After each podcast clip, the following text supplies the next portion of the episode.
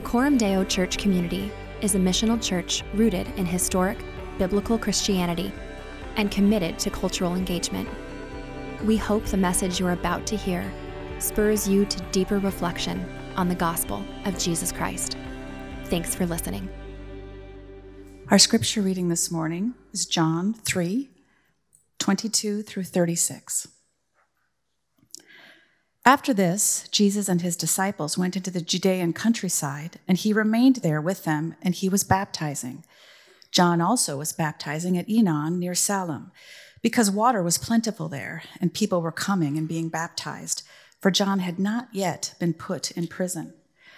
Now a discussion arose between some of John's disciples and a Jew over purification, and they came to John and said to him, Rabbi, he who is with you across the Jordan, to whom you bore witness, look, he is baptizing, and all are going to him. John answered, A person cannot receive even one thing unless it is given him from heaven. You yourselves bear me witness that I said, I am not the Christ, but I have been sent before him. The one who has the bride is the bridegroom. The friend of the bridegroom who stands and hears him rejoices greatly at the bridegroom's voice. Therefore, this joy of mine is now complete. He must increase, but I must decrease.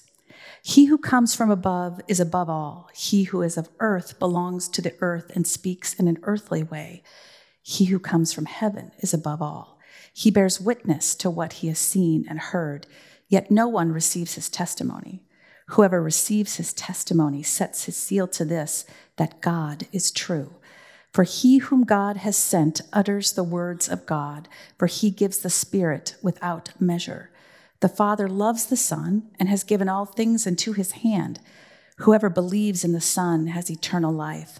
Whoever does not obey the Son shall not see life, but the wrath of God remains on him. The word of God for the people of God. Well, good morning, friends. Fun to be here with you.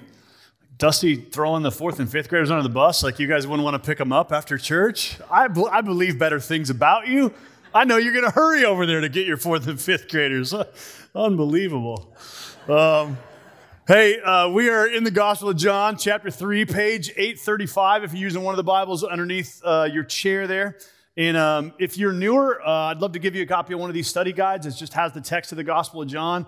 Uh, and so if you're new to the church and you want one of those, come see me afterwards, and I'd be happy to give that to you for the sake of this study. Um, if you're just relatively recently joining us, we're working our way through the Gospel of John. We started uh, last month, and we'll continue all the way through Easter of next year. So we're just going to dwell in this fourth book of the New Testament. And if you're not familiar with sort of how the New Testament is laid out and how it works, uh, it begins with the four gospel accounts the gospel according to Matthew, the gospel according to Mark, the gospel according to Luke and the gospel according to John. And as we talked about a few weeks ago, um, John is the most unique of those gospels. The other three gospels are very similar in their structure and in what they talk about. John has his own language, his own structure, his own way of uh, talking about and introducing us to the person and the work of Jesus. And so, in some ways, John can be very profound and philosophical and almost hard to understand, but in other ways, John's very accessible and uh, invites us on this journey where his goal is to, to convince you to believe that Jesus is the Christ, the Son of God. And so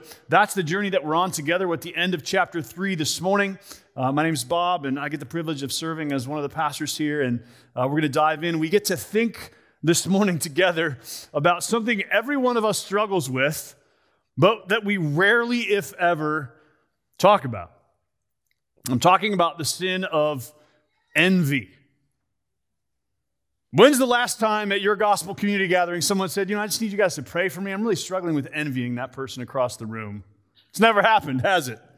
I've been in a thousand Bible studies. Not once have I heard someone confess the sin of envy. And yet, this is a basic human reality, is it not? Uh, it's, it's the basis, in fact, of some of our best and most beloved children's stories. Like, think about the tale of Snow White. You know how this story goes, right? Snow White is the princess. She's born. She's really beloved by both of her parents. Then her mom tragically dies, and the king remarries a woman who's very vain. And the stepmother gets up every morning and asks her magic mirror, Mirror, mirror on the wall, who's the fairest of them all? And the mirror regularly replies, You are, O queen. But then one day, she asks the question, and the mirror answers back, Queen, you are quite fair, tis true. But Snow White fairer is than you. And at that moment, the queen is filled with envy, and she basically hires out the murder of Snow White, which is a little bit disturbing that we're telling kids this story about murder for hire. But listen, we tell this story to children, and they get it, right? And you know why? Because every human being can relate to that feeling of envy. Well, this story at the end of John 3 has envy as the subtext. It's part of the dramatic tension of the narrative. Let's take a look together at John chapter 3, verses 22 and following. Here's what we read in the scriptures. After this, Jesus and his disciples went into the Judean countryside, and he remained there with them and was baptizing. John also was baptizing at Aenon near Salim because water was plentiful there, and people were coming and being baptized, for John had not yet been put in prison. Now, as we mentioned a few weeks ago, and this could be a little confusing, the John this text is speaking of is not the Apostle John, the writer of the book, but rather the other John that we've met in the narrative, the one known as John the Baptist, right?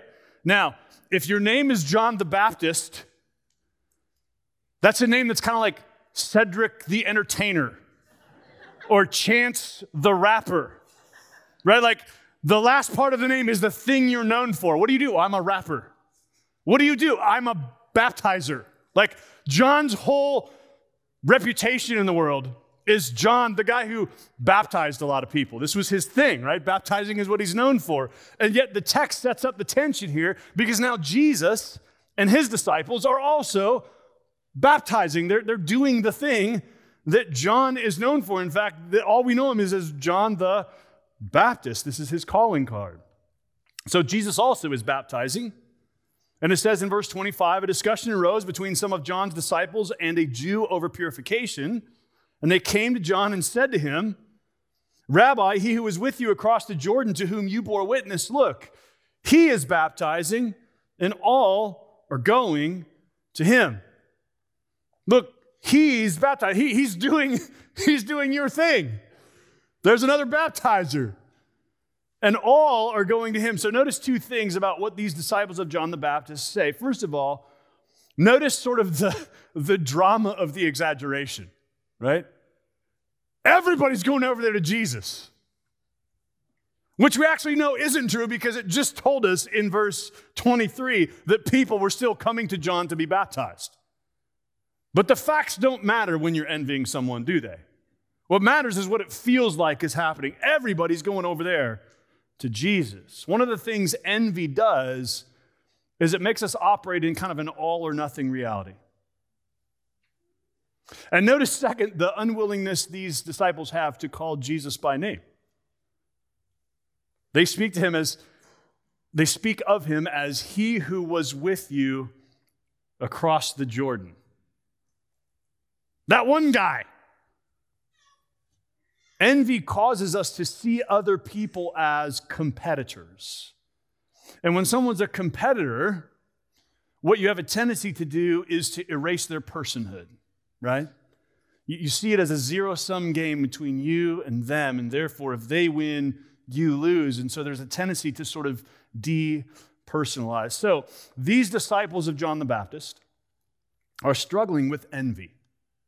That's, that's the subtext of what's happening here. And so let's just, let's just put ourselves in their place. Let's just enter into the story in a similar fashion. Ask yourself this question Who do you envy? Whose success do you resent?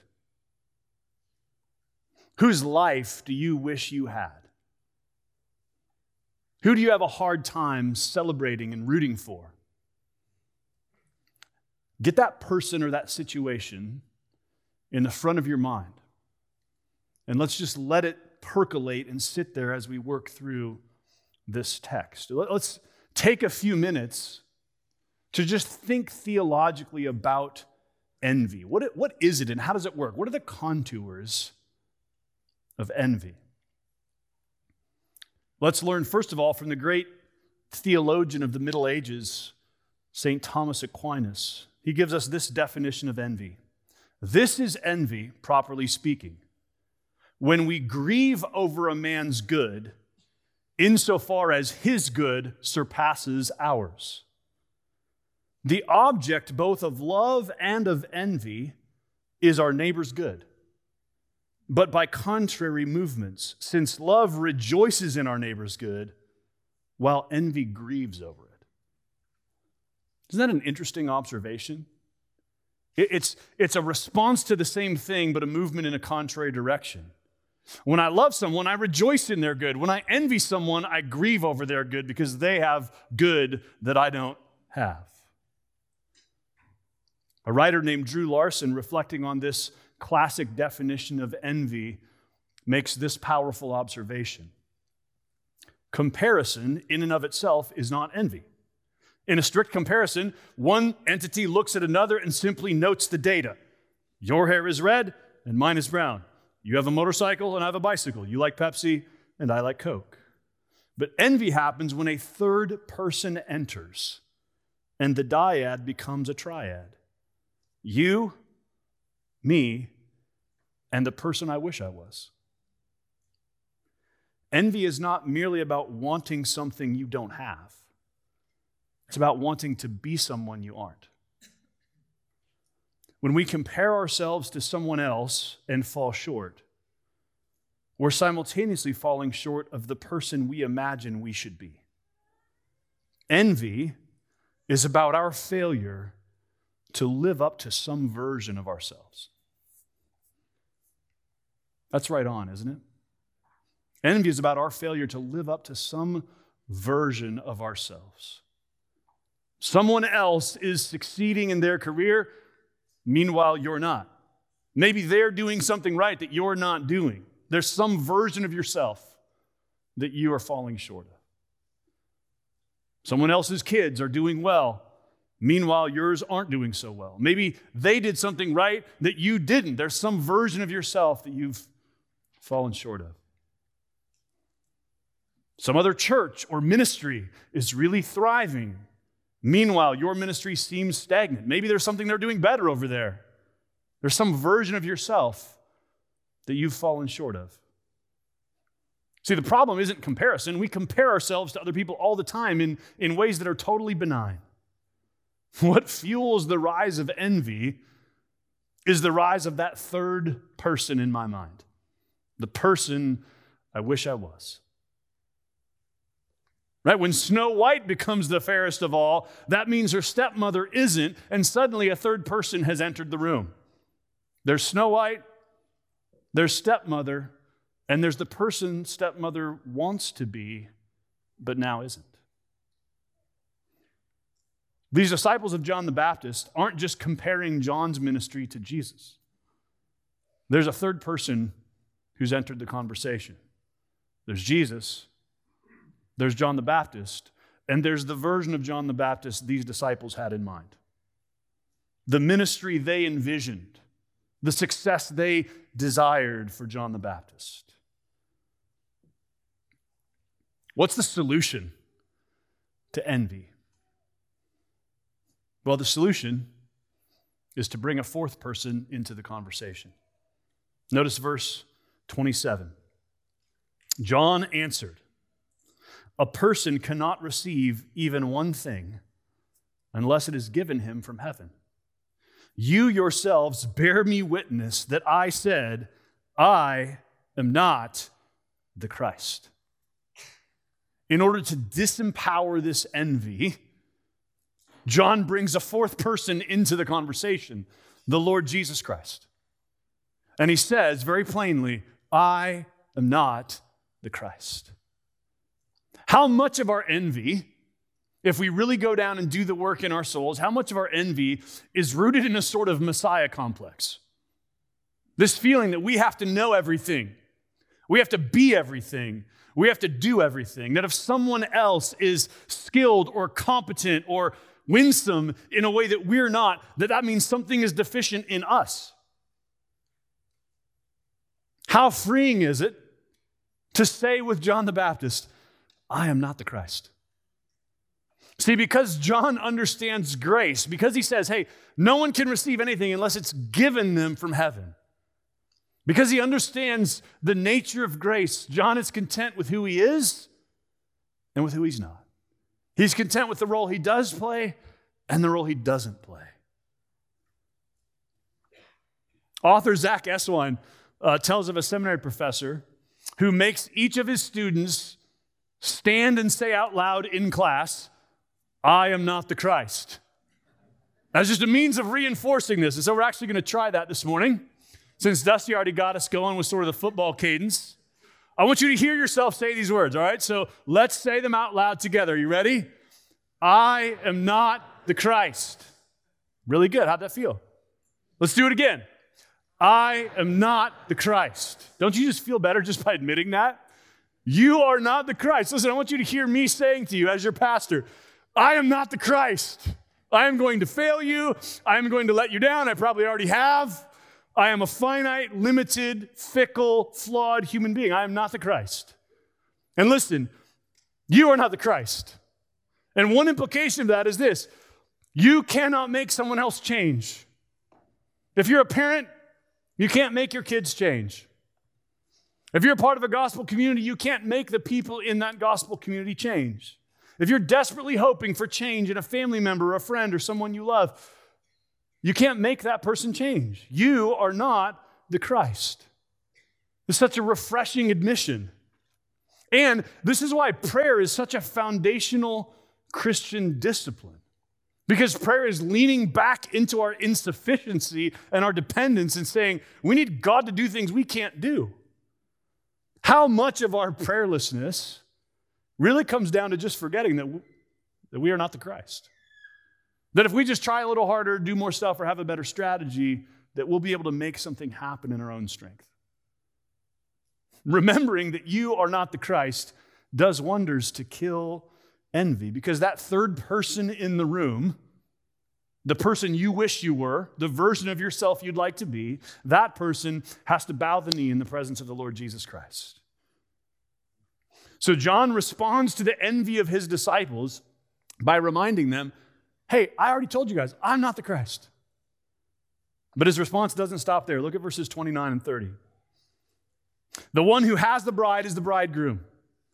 The friend of the bridegroom who stands and hears him rejoices greatly at the bridegroom's voice. Therefore, this joy of mine is now complete. He must increase, but I must decrease. Many of you have been the best man or the maid of honor in a wedding, and you know that your job in that role is to affirm, to celebrate, to, to make the first toast, right? You're there as a witness and as a celebrant and as the lead rejoicer, if you want to think of it that way. If you're the best man and you have a crush on the bride, there's probably going to be a fight. It's not going to be a fun wedding, right? That's why the bride's ex boyfriend usually is not in the wedding party, if even invited to the wedding, because we're not after competition here, right? We're after celebration. So John gives us this helpful image. He says, Look, the friend of the bridegroom, that's who I am, that's who we are. We're just friends of the bridegroom celebrating Jesus' relationship with his people. And then he gives us this amazing statement this statement that really sums up the entire Christian life. He must increase, but I must decrease. He must increase, but I must decrease. And really, we're supposed to hear this statement on two different levels. The first level is just at the level of John the Baptist's ministry. From here forward, what's going to happen in the Gospel of John is that Jesus' ministry is going to increase. And John is going to step off the stage because he's played the part that God's called him to play. And Notice verse 24, which is again John parenthetically talking to the reader and reminding you, oh, in case you didn't know, here's a little background to the story. Verse 24, parentheses. For John had not yet been put in prison. Because John the Apostle is writing at a time when John the Baptist has become a martyr. Everybody who's read the rest of the Gospels knows what happened to John the Baptist. He was put in prison by King Herod and ultimately beheaded. And John saying, oh, yeah, this was back before John was put in prison. So, what's fascinating about John the Baptist here is not only is he willing to say, he must increase, but I must decrease, the decrease is ultimately going to lead to his imprisonment and to his death, which ought to kill any prosperity gospel leanings that you might have. If you th- thought that following Jesus is always going to lead to an easy, comfortable, happy life, John the Baptist should dispossess you of that notion, right? John the Baptist loved Christ, served Christ, played his role, and ended up in prison. So we're supposed to hear this on the level of just understanding that John has played the role that God has put him in history to play, and now his, his demise, his imprisonment, his death ultimately is part of the story. Because from this point forward, John is handing over the spotlight and the stage and the attention to the Lord Jesus Christ. He must increase, but I must decrease. So that's the first level we're supposed to hear this on as John's talking about his own ministry. But also, this is a statement of Christian discipleship, Christian maturity, Christian sanctification and growth in grace. What does it mean to grow up in grace? What does it mean to grow to maturity in Christ? It's just simply, He must increase and I must decrease. Like that's your vision for your life. That should be your vision for your life if you're a Christian. What you want is less of you, more of Jesus, right? The, the things that are natural you, you in your unredeemed state, decreasing, and Christ in you, increasing and coming more and more to the forefront and being more and more reflected in who you are. So, this is a vision of what we ought to long for for ourselves that in our lives, in our relationships, in our character, I must decrease, Christ must increase. This is just a vision of Christian maturity.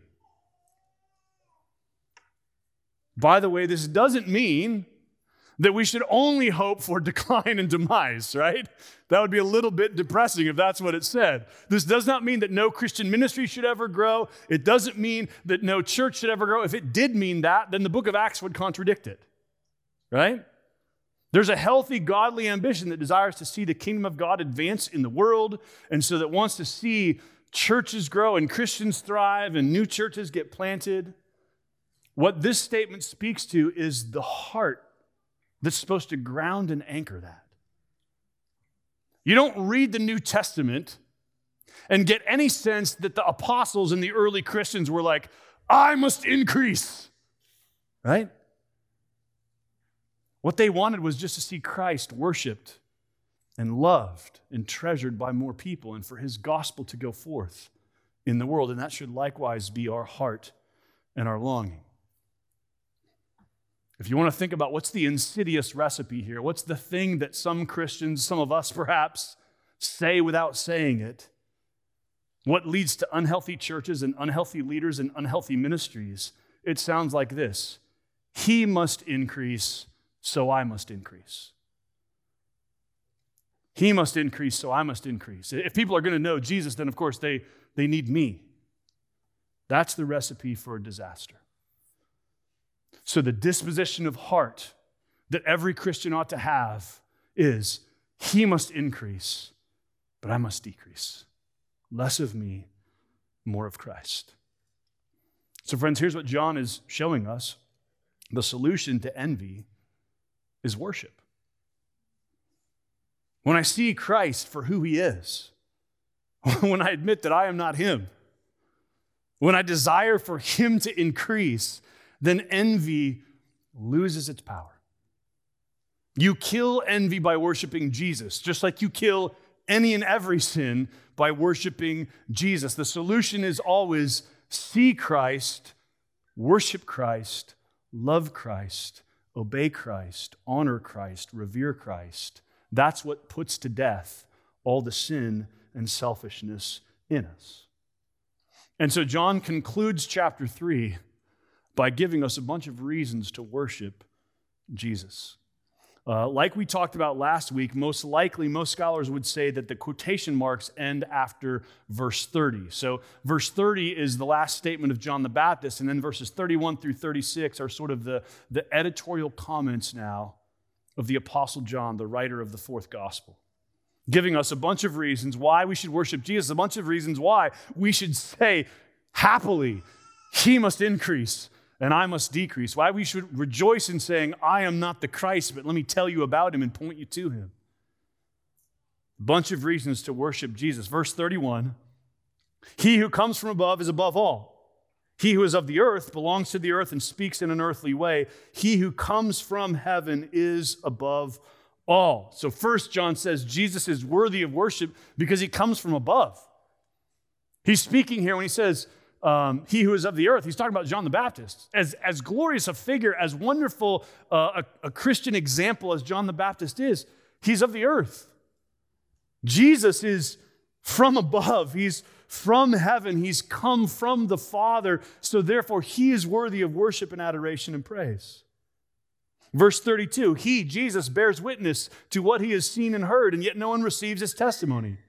Whoever receives his testimony sets his seal to this that God is true, for he whom God has sent utters the words of God, for he gives the Spirit without measure. Jesus is worthy of worship, John says, because he tells the truth. He bears true witness, he gives true testimony, he utters, speaks the words of God. And he's worthy of worship because he gives the Spirit without measure. This is interesting because all the prophets received God's Spirit in the portion and measure that they needed to accomplish the ministry God gave them. If you read about the prophets, right, it's the Spirit of the Lord was upon me to proclaim this word, or the word of the Lord came to me, and I said, only of Jesus Christ, as the scriptures say, he's received the Spirit without measure. Thus, he's worthy of worship and honor. And finally, Jesus is worthy of worship because he is loved and honored by the Father. Look at verse 35. The Father loves the Son and has given all things into his hand. Whoever believes in the Son has eternal life. Whoever does not obey the Son shall not see life, but the wrath of God remains on him. Jesus is worthy of worship because he's loved by the Father, and the Father has given all things into his hand. He has been exalted and honored and esteemed by the Father, and therefore he ought to be honored and esteemed and treasured and worshiped by all of God's people. So, this brings us back then to the uniqueness of Christianity. If these things are not true, if Jesus does not come from above, if he doesn't bear witness to reality and speak what is true, if he doesn't give the Spirit without measure, if the Father has not given everything into his hands, then you shouldn't believe Christianity. The message of Christianity is about the person of Jesus. And John is saying, this is who Jesus is. And if Jesus really is this, then he's worthy of worship and adoration and obedience and trust. John is testifying to you this is who Jesus is. These things are true. This is not some fairy tale. This is not some folk religion. This is not some private truth that's important for a few people. This is reality. This is the way the world is. This is the truth. And because of that, there are only two ways to respond. Verse 36 Whoever believes in the Son has eternal life. Whoever does not obey the Son shall not see life, but the wrath of God remains on him. This doesn't mean that God is mad at you because you don't believe in Jesus. What it does mean is Jesus is the rightful king of the universe. And if you're unwilling to bow the knee to him as king, then you're already on the wrong side of reality. There's no way you can see and experience life. There's no way you can enjoy blessing and flourishing. You're living against the grain of reality. Romans 1 tells us the wrath of God is already being revealed in all the things that come into our lives and into the world when we live against Jesus as King. The invitation of the gospel is simply this worship the Lord Jesus. And John is showing you that that's the very thing that will actually set you free from envy and from every other sin. If the Son sets you free, you will be free indeed, John will say to us later on in chapter 8. And he's hinting at that now. What's going to set these disciples of John the Baptist free from envy? What's going to set them free is to see who Jesus is, to worship him, to celebrate the fact that he must increase and therefore John the Baptist must decrease. What's going to set them free is true and proper worship of the Lord Jesus Christ. And that's what's going to set you and me free as well. So let's worship him together. Would you pray with me?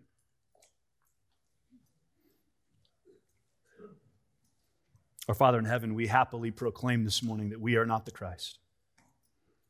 And we ask that you might increase and that we might decrease.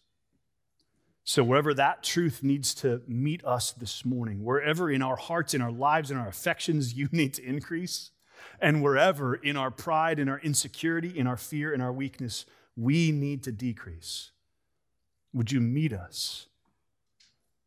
Would you bring your grace into our lives? Would you remind us of the good news of the gospel? And would you set our eyes on Jesus so that he might increase, so that he might receive all the glory and all the honor that he deserves?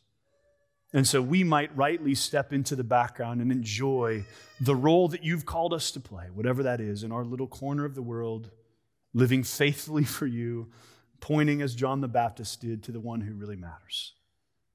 Jesus, Increase your glory in our lives, increase our heart's affections for you. Set our eyes on you, we pray, for our good and for your glory. Amen.